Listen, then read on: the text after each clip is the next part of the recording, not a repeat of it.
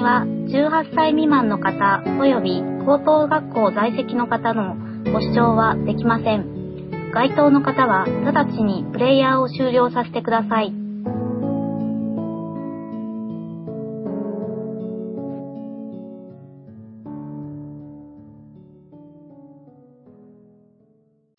セクシープラス、プラス、プラス、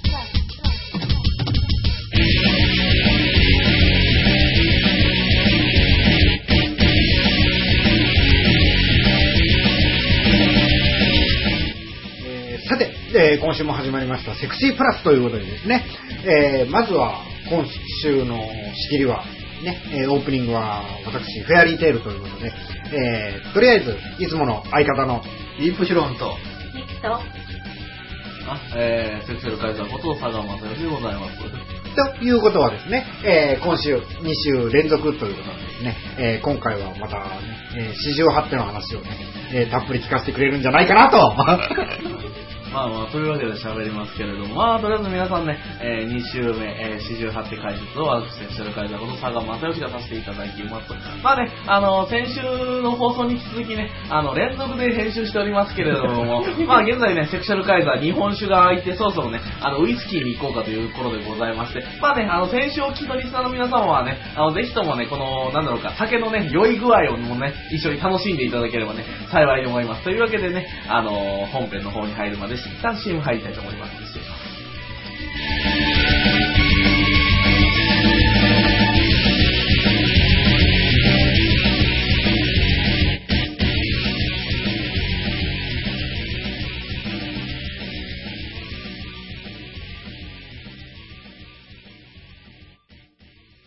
電気ショックが必要です。充電しています。音楽を通じて命の大切さを考えるイベントチェイン・オブ・サバイバル命の連鎖ボリューム33月14日神戸三宮スタークラブにて開催いたします。入場料は1500円プラスワンドリンク制。皆さんぜひお越しください。あなたにも救える命があります。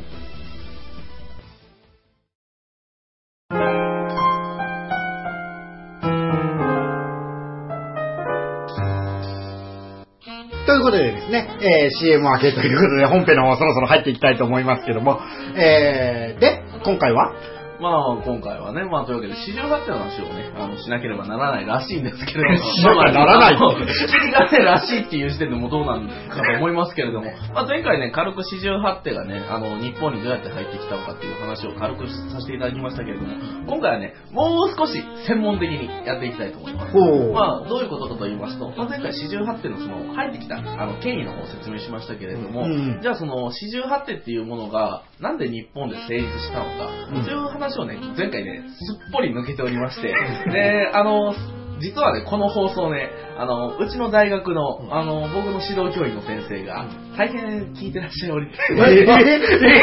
あの、まあまあ、あの、某イベントもね、ちょっとなんか一丁噛みたいらしいかな、みたいな話を聞いたような聞かなかったような、まあそれはね、後でちょっとオフレコで話すとして、まあちょっとね、あの、お叱りを受けまして、あの、お前、あの、四十八って語る割には、あの程度でいいの？みたいな、あの、ちくりと言われましてね、あの後ね、あの、ちょっと20冊ほど参考文献買いまして、自腹で、えー、ちょっと勉強し直してまいりました。まあ、というわけでね、あの、某ペケペケ先生、もし聞いておられましたらね、あの、あなたはね、あの、教え子の、えー、空港をね、今から聞いていただければ幸いに思いますけれど。も、まあ、というわけで今回はね、なぜ四十八手が日本で受け入れられたのか、で、四十八というものが、なんで成立していったのか、もう少しね、あの、詳しく説明をしていきたいと思いますと、まあ、というわけで始めていきたいと思うんですけれども、まあ、前回その四十八手っていうものが、中国の防虫術、そしてインドのカーマスートラを元になったに、あの、たまたま浮世絵で奇抜な体、まあ、春画ですね、春画で奇抜な体があって、それを系統でまとめたら48手あった、じゃあ48手にしちゃおうっていう話をさせていただきました。でも、それだけで実際足らないんですよ。あの、ここで足らないっていうのが、一つに、その48手っていうものができたけれど、なんでそういうものができる環境があったのか、いう説明が実は抜けてるんですね。うんで、もう一個が、じゃあ中国、インドではどういう風にできていったのっていう説明も全然してなかったですよ。まあ、そこをね、あの、ネチネチと2時間にわたり 説教を受けまして。あ、2時間の説教ね。はい説教を受けまして、もうさすがにちょっと申し訳なかったので勉強していきましたけれども、まあ、あの、日本にね、四十八手が入る前に、まず中国の防虫術が入ってきた。これはね、前回説明させていただきました。で、防虫術っていうものは、あの、例えばその子作りのためである、セックスを楽しむ目的じゃなくて、子供をちゃんと作るための一種のその、なんて言えばいいんだろうか、セックスのマニュアルであるっていう説明を現前回させていただきました。でもね、これだけじゃ足らないんです。実は、あの、防虫術には宗教との関わりが絶対切れない関係なんです。で、それはどういう宗教かというと、中国の宗教って大体儒教がね、思い浮かぶと思うんですけど、儒教じゃないんです。道教なんです。あの、今でも道教、あの、例えばその三国志で出てくる漢中の長老、長老っていうものが道教の教書、教主になって、で、それからその道教っていうものを民間信仰として広めていったっていう話がありますけれども、あの、それがね、あの、道教っていう中にセックスのマニュアルを作ったんですね。うんうん。で、そのマニュアルがどういうものかというと、一つが健康な子供を産むためのマニュアル。うんで、もう一つが女性を楽しませるためのマニュアル。はいはいで、一つ、もう一つが女性を楽しませつつ、結局男性が楽しむマニュアルと。ああなるほどまあちゃんとできてるなと。で、こういうものがなんで、その、宗教に絡めていったのかというと、もう、いきなり話が飛んじゃいますけれども、いきなり古代ギリシャと言っちゃいます。うんで、昔古代ギリシャでは、あの、セックスっていうものが、すごくその、隠されるもの、あの、どちらかというと、汚らしいものっていう見方がされてたんですね。うん。で、それが今のその歴史研究家とかそういう専門の人の人たちの間では有名な定説なんですけれども実は違うんです。実は違いましてあのギリシャの美の女神でアフロディーテっていうのがいるんですあ、はいはいはい。でアフロディーテっていうのが美の女神でありつつ大地のあの豊作を祈願する神様なんです。うん。と同時にあの性の神様なんですうんうん。美しさとあの土壌の豊かさと性の女神だったんですね。で、こ中でも注目したのはやっぱり性の女神の部分でして、今回セクシープラス的にはね。で、性の女神ってどういうことかというと、あのーもう少し簡単に言っていけば、あのーセックスっていうものは、あの、儀式なんだと。あの、人間が神様と交わるための儀式なんだよっていうものを、アフロディーテを通して、あの、ギリシャの人々に伝えに行くっていう目的がちゃんとあったんですね。で、そだから例えばアフロディーテっていうのは、娼婦の守り神様なんです。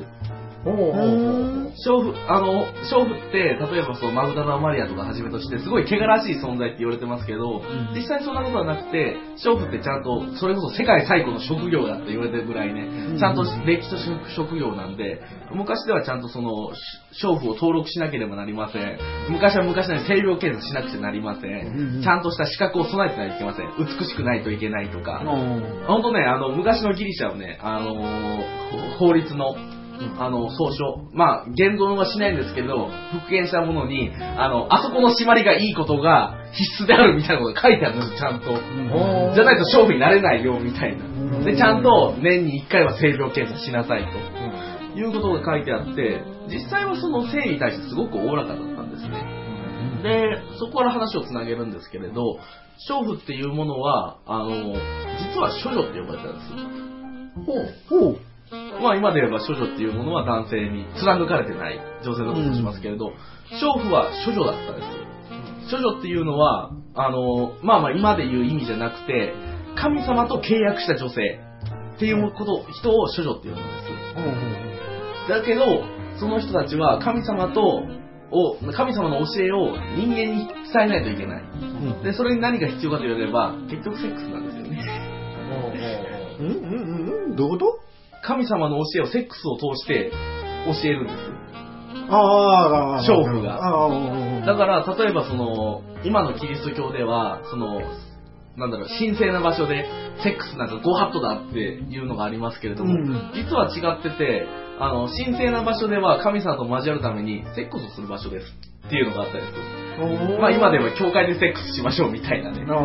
すごく違和感があるんですけれども、ん神様と交わるのがその方法しかないなら仕方がないじゃないみたいなのがありまして、だから神様の名前のもとに、娼婦っていうものが認められたんですね。うんで、当時ギリシャって文化の最先端ですから、それこそいろんな人が来るわけですよ。アジア系の人も来るわけですし、一旦ストップしなくていいかなしなくていいかなまあ、というわけでね。あの、例えば、その、中東から来ましたとか、うんアジアから来ました。あではヨーロッパから来ました。アフリカの方から来ました。そういう人たちに神様の教えを教えるために、娼婦がセックスをするんですよ。だけど彼女は処女なんです、なぜか。こここは実実はね、話も面白いそうで。うんうんで、これがなぜかというと、セックスっていうものは隠されるものじゃなくて、あくまでも儀式なんだと。うんうん儀式であって、あの、教えを広めるためであって、健全なセックスを学ばせるため、男性に。そういう目的を、あの、娼婦が担ってたんですね。うんで、当時ギリシャは、あの、だんだん時代をさ追っていくと、中国と徐々に交流するようになります。ヨーロッパ圏内から、キリスト教圏からね。その時に、あのーまあ、たまたま西洋人がいたんですよね、その時に。セックスにはマニュアルがありますよと。あの、ひたすら腰振りゃいいもんじゃないですよっていう話が出たんですね。うんで、その時に、あの、中国では特に、世継ぎ、皇帝っていうものが絶対いなければならないから、そうじゃないと国が成り立たない。だから皇帝がちゃんと世継ぎを作るために、あの、セックスのマニュアルを作りましょうと。で、そこでヒントが出てきたのが、実はギリシャ文化なんですね。うんギリシャでは娼婦がセックスを教えていましたと。でも、中国の文化的にはそれは絶対受け入れられません。儒教の国ですから。ああ、なるほどね。仕方がないので、マニュアルを作りましたと。うんで、それが防虫術です。うんだから前回そのカーマスートラをお手本に、あの、防虫術を作ったって言いましたけれども、それも正しいんですけれど、あの、それが50%ぐらいです。残りの50%は実は西洋文化がかなり入ってきてる、その時には。うんもう今から1000年から1500年以上前です。まあ今から考えれば全然とてつもない話ですけれどもね。で、一方インドとかでは、あの、神とかじゃなくて、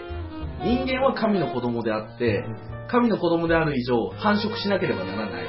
そういうね、考え方が強かったんですね。で、そういう考え方が強くなって、じゃあやっぱり中国でも同じような考え方を持たなければならない。ってなって、インドから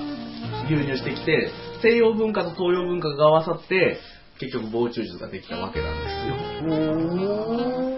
ギリシャの影響が多かった、大きかったっていうのは結構ちょっと意外な話だよね。ねえ。うん結構繋がってるんですよ、こういう世界って。うんもう何千年も前から。で、まあ一旦防虫術ができました、この段階で。んだけど、あの、やっぱりその、セックスのマニュアルなんでなかなか人目に見せれるもんじゃないので、結局その、皇帝とか、その、皇帝の直属の部下とかしか見れないものだったんですね。うんでもやっぱりその、中国はだんだん唐唐とか宋の時代になってきて、一般の民衆でもちゃんと子供を繁栄させなければならない。子供を作らないと、それは天に背く行為である。中国でいう神様は天ですから。天に背く行為であるから子供を作らなければならないと。だけどやり方がわからない。どうしようと。そしたらね、あのーさっき言いました道教、まあ長老が、三国時代に長老が始めた道教っていう、あの、教えがあるんですけれど、その中で、あの、なんて言えばいいのかな。じゃあ、その、教えの中にセックスを入れちゃいましょうと。まあ、なんとも安易ですけれども。で、そんなか、そしたら道教にその、セックスのマニュアルができたんですね。その結果、民間にも知れ渡るようになったんです。で、そしたら今度、いよいよようやく日本が出てくるわけですけど、ん江戸に入る前ですかね、大体。戦国前後だと思ってください。あの、まあ、当然道教は儒教とか朱子学ですね、要するに。朱子学の教えとかと一緒に流入してきます。江戸から、戦後から江戸の転換期にかけて。入ってきた時に、あの、ちょうどね、立川真言流っていう、まあ名前ぐらいはちょっと、なんだろうな、セクシャル好きな方だったら知ってるかもしれないですけど、立川真言流っていう、あの、真言宗のある宗派があるんですけれど、これが、その、儒教的な教えじゃなくて、あの、道教じゃないと世の中は救えないんじゃないのかっていう思う集団がいたんですね。で、当然、道教の教えを入れるわけですから、セックスの教えが入ってくるんですよ。で、し道教っていうものは、その、儒教と違って、わりかし、儒教って結構、お侍さんであったりとか、階級の高い人が学ぶ、あの、学問なんですね。一方、道教はもともと中国でも民間信仰ですから、あの、町人であったりとか、百姓が学ぶための勉強だったですね。で、そのために、あの、結果、百姓とか、あの、い一般的な、あの、身分の低い人たちでも、セックスのマニュアルが分かるようになりましたと。で、お侍お侍で、防虫術っていうものを、あの、おぼろげながら知っている。民間民間で道教の教えを通して知っている。困ったことになったんですと。うんちゃんとした統一的なものを作らないといけないと、誰が思ったのか知らないけれど、なぜか作ることになっちゃったんですね。で、それには、さっきの立川真言流っていうのをかなり噛んできまして、あの、当然お侍にもこれから道教の時代ですよっていう話を広めていったわけですよ。広めていった結果、あの、朱子学と一緒に、まあ、儒教と一緒に道教の教えもありかし尊重されるようになったんですね。で、それが広まっていった結果、あの、道教と儒教のミックスが行われるようになりました。まあ、大体完成年間ぐらいですかね。今、1700年ぐらいだと思ってください。で、まあ、それの結果、あの、ミックスされたものがすごく体系的な、まあ、こういうマニュアルがちゃんとできましたと、改めて日本流の。で、じゃあ、それを、あの、民間に教えるにはどうしたらいいんだろうか。いい方法があると。絵で見せりゃいいんだと。春画ができました。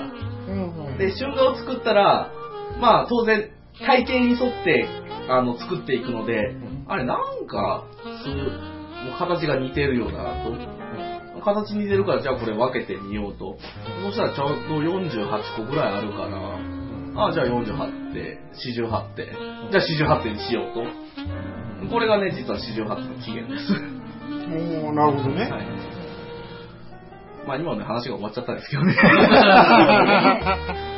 わからない点2、3点。はい、どうぞ。というか、多分、つながるんだろうけども、性の神様って、他の宗教にもいっぱいいるよね、宗いますね。アフロディーテであったり、アルテミスであったりとかね。えーイシュタルであったり、イシタルであったりね。雨の娘であったり、ケルトでも、えー、たね、何か。なかいたよね、あの、さらわれる人。はいはい。うんなぜその国ではならなかったの？というか、あの、まあ、雨の娘は除く日本神話だから、うんあの、アフロディーテは、あの、もともとその、はるか昔に言えばユダヤ的な宗教、ユダヤ教とかで、例えばそのイシュタリであったりとか、アルテミスであったりとか、北欧系ですね。北欧系であったりとか、ユダヤ系であったり、全部実はね、イコールなんですよ。同じ存在だと思ってください。なるほどね。まあまあそれを置いといてと。あのーいつ発生したのかは定かではありません。期限が何しろわからないんで。ただ、その、成立過程、例えばそれは彫刻であったり、絵画であったりとか、そういうものを見ていったら、あのー順順番に、あ例えばその北欧系からできてきました。ユダヤ系からできてきました。で、それがしばらく後にギリシャから出てきました。っていう風に、同じモチーフを、名前を変えたり、例えばその性格を変えたり、こういう、そういうことをやって、あの、徐々に形を変えていったんですね。だけど、根本は一緒なんですよ。うんアフロディーテも一緒だし、アルテミスも一緒だし、イシュタルも一緒だし。ただ、雨の娘に関しては除きます。日本は本当に独特の文化なんで、あの、未だに誰も日本日本の神話の起源とか根源を解明できた人がいないので、うんそれが分かれば、あの、畑らせたらノーベル賞取れます、本当に。本当に。じゃあもう一個。はい。えーっと、アフロディーテに、と交流すること、神々と交流することを目的にセックスをしたと。はい神々に何を教えてもらいたかったの？あのこれがね、ちょっと難しくて、今のキリスト教圏で言えば、その、まあもちろんキリストの教えだから、罪の、食材、罪を償うことがメインだったんだけれど、あの昔のギリシャ文化っていうものは、人間は神の子じゃなくて、あの神と同じ立場になれる人だったのよ。日本だったら八百万の神って言って、あの、死んでも勝手に神になれるけれども、西洋文化だったら、神と交わらないと神様になれないっていう考え方があったのね。その神と交わるためには、あの、神様と交わる儀式をしなければならない。そのためには、一番手っ取り早い神様とセックスをすることである。だから処女って、あのつまりその娼婦っていうものは、あくまでも神様の代理なんだけど、神様なの ちょっとややこしいけどね。代理であって神様だから、やっぱりこれ文化の違いなんだろうね。まあ、このあたりはね、あの、渋沢達彦が、えーまとめていますので、よろしければね、渋沢達彦の著書の方を読んでいただければ、えー幸いと思います。なるほどね。うん。他は何か、いや、うんああ、なるほどね。えー、ということでですね、まあそろそろあの、本編ね、えー、締めて、まあ CM に行ってですね。そんな喋りました、今回。うん、結構ね、もうあの、本編だけで、えっ、と、20分近く。言ってるからね。まあ、ということでね、とりあえずあの CM に行って、はい。エンディングということでですね、はい。まあどうせ多分エンディングももうちょっと引っ張るようになるんじゃないかなと思うんでね、えー、とりあえず CM に行ってエンディングへ行きたいと思います。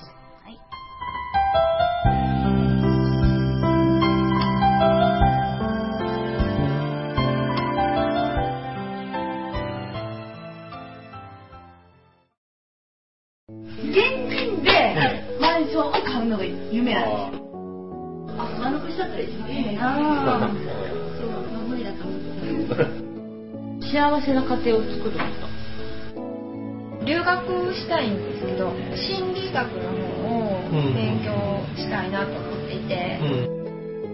で、あの、マンション建てて一番上に住むっていうのが理想かな。あ なたの夢を応援しています。風俗リンクラジオ。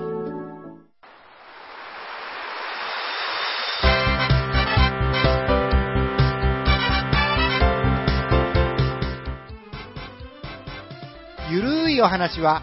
フェアリーテールが気が向いた時に更新する、えーその時興味があるもの、ゲームの話、自転車のお話、まあ、社会状況のお話、そういうものを題材に、えーゆるくゆるく語る番組です。ぜひ、皆さん、聞いてね。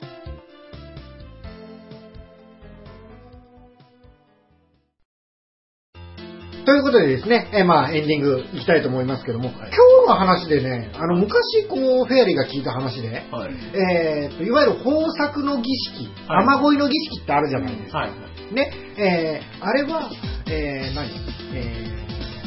ー何？こうなんていうの？かこう、女の子、はい。女の子を、まあちょっとこう、セクシーな格好をさせて踊らしてるっていう、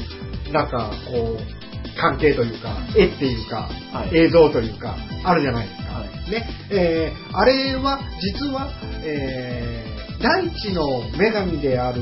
神に、えー天の男の神の射精を誘うためにやってるんじゃないかっていう説があったんやけど、これね、正しいです。うん。もう一個もっと生々しい話がありまして、あの、セクシーな格好をさせます。うん、人に見せます。うん、あの、巫女さん、まあ、あえて巫女さんって言いますけど、うん。興奮しちゃいます。ん。濡れちゃいます。ん。で、それは、神様からの恵みですよって。あー。あ、そこまで行くわけだ。そこまで行くんです。おー。ってことはあれはやっぱり、あの、その説っていうのは、と元来正しい説だったんだっていうね、えーこともですね、まあ、はっきりしたという、はっきりした、はっきりしたのか？っていうのはちょっとありますけども、まあね、えー、ああ、なるほどね、と思う、今回のね、あのーこの四十八手の話、まあ、になるとですね、まあ、いろいろこう、ね、えー勉強になる、ね、えーっていう話もね、あちらこちらからも聞いてますのでですね、またね、えー出てもらって、いろんな話を聞かせてもらえるといいかなと思いますけども、えー今回は、えーどうでしたか？ゆきさん。なんで私から あえてちょっといつもより順番違う順番で振ってみようかなと。あの、オフで話した時は、日本人とドイツ人は盗作してるっていう結論に落ち着いたそこまで持っていけないからさ、この話に限定しちゃうと。30分じゃ無理だったね。2時間かかるんだ。そんなにかかったかかかかる。あの、総合的にまとめるとね。まあ、そんな感じですけども、まあ、いつかそういう話にも持っていきたいね。いや、それこそ次回もう一回、今の話題の延長でって言ってもあるよね。ああ、まあね。あー投げすぎかな。そうもあるし、とりあえずその、いよいよちょっと四十八手を試したい方々もいらっしゃると思うんで、うんとりあえず今度喋るときは四十八手のバリエーションをちゃんとね、うん説明だけでもしていこうかと思ってます。なるほど、なるなるほどね。ああ、まあね、あのー何その四十八手のあのお話をね、えー楽しみにしている人も、ね、中にはいるとか、いないとかいう話もね、えーリスナーさんからもね、いろいろ聞いてますからね、えーまた、あのー次回、こういう話がね、えーできたらいいなと思います。それではですね、えーお相手は下関からフェアリーテルと、リップヒロンと。ゆきと、高松よろしくございました。それではまた来週お会いしましょう。さよなら。さよなさよなら。